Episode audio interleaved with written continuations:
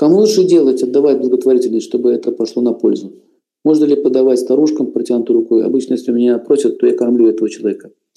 Есть благотворительных, благотворительность связана с Юпитером. Есть благотворительность трех типов. Э, в невежестве, в страсти, благости. Благотворительность в невежестве, когда вы раздаете недостойно людям. Есть попрошайки, это их профессия. Это первое. Это первое. Профессия такая есть, попрошайка. Есть э, алкоголики, которые собираются, вы по большому счету никому не помогаете. Вы только потакаете их пьянству и так далее. Э, почему эти люди вообще попрошайничают? Попрошайки – это кету. Я самый лучший вид благотворительности это, – это помогать людям, которые несут знания. А эти бабушки, толку с них никакого. Просто пойдут кашку съедят. Вы знаете, э, я занимался очень много благотворительностью, и у меня большой опыт в этом, в этом плане. В Петербурге была такая программа, в общем, кормили там бабушек, и я сделал такое предложение. Давайте, говорю, сделаем так.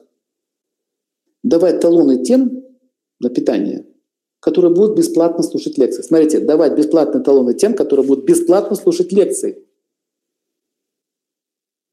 Хорошая идея. Все бесплатно. И они согласились, и эти бабушки подняли бунт. Они никто не хотел слушать. Они просто хотели есть кашу.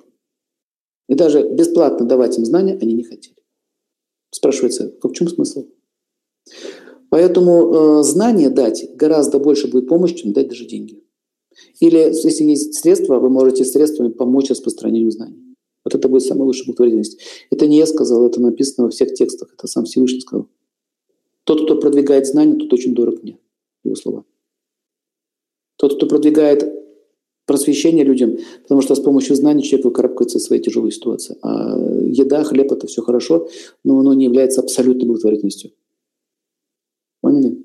Это дает вам накопление э, сукрити.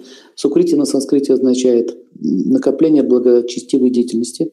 Когда накопилось, это тоже хорошо, я не говорю, что это плохо, это хорошо, но накопление благочестивой деятельности, накопление дает повышение разума, с помощью которого вы начинаете многие вещи понимать. Но все-таки надо понимать, кто достоин этого, а кто нет. Деталь. Очень важно. Кто достоин, а кто нет. И если хочу пожертвовать какую-то сумму, то когда лучше это сделать? Опять же говорю, когда угодно. Вопрос кому? Ради чего? Куда деньги пойдут? Понимаете? Очень интересный вопрос. Я слышала от э, ведов, что деньги лучше не давать, так как неизвестно, на пользу они пойдут.